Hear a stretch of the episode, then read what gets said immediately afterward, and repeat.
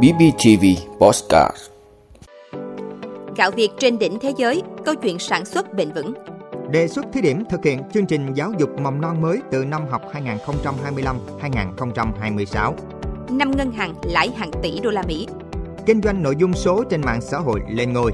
Dân số giảm, Trung Quốc có nguy cơ thừa hàng triệu giáo viên. Đó là những thông tin sẽ có trong 5 phút sáng nay của Bosscat BBTV. Mời quý vị cùng theo dõi. Gạo Việt trên đỉnh thế giới, câu chuyện sản xuất bền vững. Thưa quý vị, năm 2023, gạo Việt Nam liên tiếp lập kỳ tích vừa được xứng tên là gạo ngon nhất thế giới lần thứ hai, vừa vượt mặt Thái Lan vươn lên dẫn đầu thế giới về giá. Kim ngạch xuất khẩu cũng cao chưa từng có với gần 4,8 tỷ đô la Mỹ. Đây vừa là cơ hội đến từ thị trường, vừa là sự chuyển biến căn cơ của ngành lúa gạo để tiếp tục hành trình xanh vươn ra biển lớn.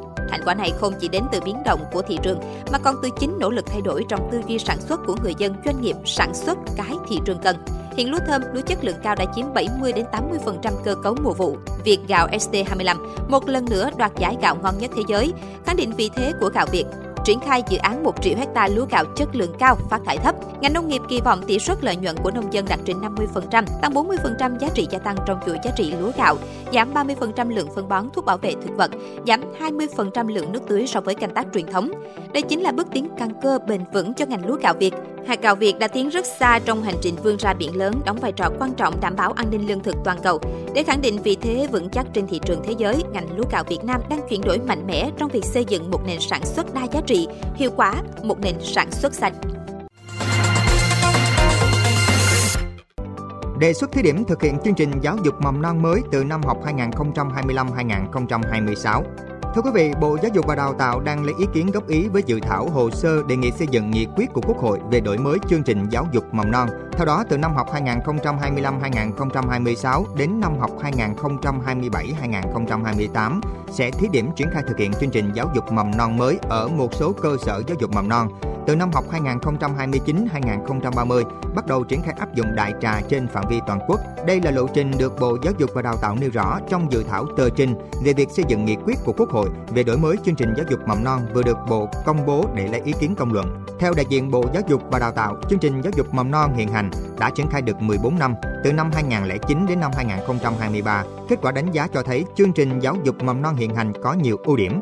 Tuy nhiên, trước sự phát triển nhanh chóng của khoa học công nghệ và khoa học giáo dục trước những đòi hỏi hội nhập quốc tế, chương trình hiện hành đã bộc lộ một số hạn chế bất cập. Chương trình mới sẽ tiếp cận năng lực định hướng tình cảm, xã hội, tiếp cận dựa trên quyền trẻ em, khẳng định mạnh mẽ quan điểm giáo dục lấy trẻ làm trung tâm, tăng cường tính mở, trao quyền nhiều hơn cho nhà trường trong phát triển chương trình giáo dục, đồng thời nhấn mạnh vai trò trách nhiệm của gia đình và cộng đồng trong giáo dục trẻ.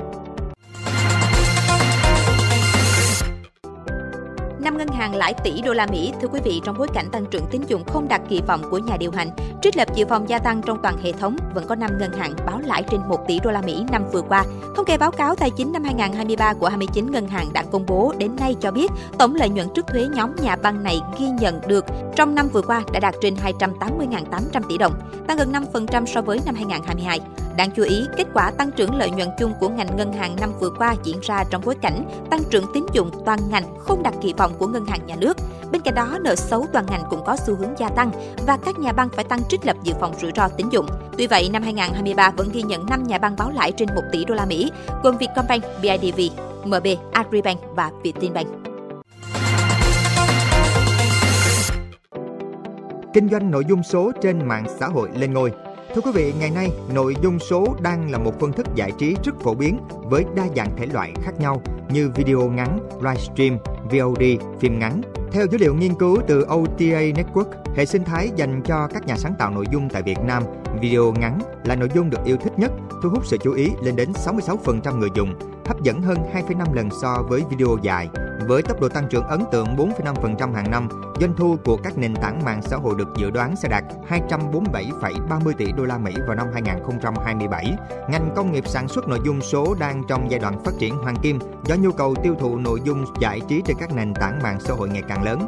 Theo các chuyên gia trong lĩnh vực, để nội dung chia sẻ dễ dàng tiếp cận tới người xem và đem về những lượt xem cao, các đơn vị sản xuất nội dung cần nắm rất chắc những quy chế hoạt động, thuật toán của từng mạng xã hội. Đồng thời, phân phối nội dung đến đúng tệp người xem là chìa khóa để tối ưu chi phí quảng cáo mà vẫn thu về lượt xem cao. Nhiều đơn vị sản xuất nội dung số cho biết năm 2024 sẽ có những hướng đi mới như tiếp tục sản xuất phim ngắn, phát triển thêm các mảng tin tức nước ngoài, phim chiếu rạp, nghiên cứu đưa nội dung sản xuất ra thị trường quốc tế. Dân số giảm Trung Quốc có nguy cơ dư thừa hàng triệu giáo viên. Thưa quý vị, trong nhiều thập kỷ qua, các trường học ở Trung Quốc luôn đông đúc học sinh với sĩ số lên tới 50 học sinh trong một lớp ở một số khu vực thành thị và khoảng 30 học sinh ở hầu hết các vùng nông thôn. Tuy nhiên, với số lượng người về hưu tăng nhanh và số trẻ sơ sinh giảm mạnh, Trung Quốc đang trải qua quá trình chuyển đổi nhân khẩu học gây tác động sâu rộng, bao gồm tăng trưởng kinh tế chậm hơn và căng thẳng trong hệ thống an sinh xã hội. Số lượng trường học tại Trung Quốc cũng đang giảm dần bên cạnh nỗ lực sáp nhập các trường để tập trung nguồn lực. Số lượng trường học bị thu hẹp còn do áp lực giảm số lượng học sinh. Từ năm 2021, Trung Quốc đã bắt đầu thi hành chính sách sinh ba con nhằm thúc đẩy tăng tỷ lệ sinh trở lại, hạn chế ảnh hưởng của tình trạng già hóa dân số tới an sinh xã hội và tăng trưởng kinh tế. Theo báo South China Morning Post, đến năm 2035, quốc gia tỷ dân này sẽ dư khoảng 1,5 triệu giáo viên tiểu học và 370.000 giáo viên trung học. Bên cạnh đó, những khó khăn kinh tế hiện tại có thể buộc chính quyền nước này cắt giảm tuyển dụng giáo viên trong thời gian tới. Ơn quý vị đã luôn ủng hộ các chương trình của Đài Phát thanh truyền hình và báo Bình Phước. Nếu có nhu cầu đăng thông tin quảng cáo ra vặt, quý khách hàng vui lòng liên hệ phòng dịch vụ quảng cáo phát hành số điện thoại 02713 887065. BBTV, vì bạn, mỗi ngày.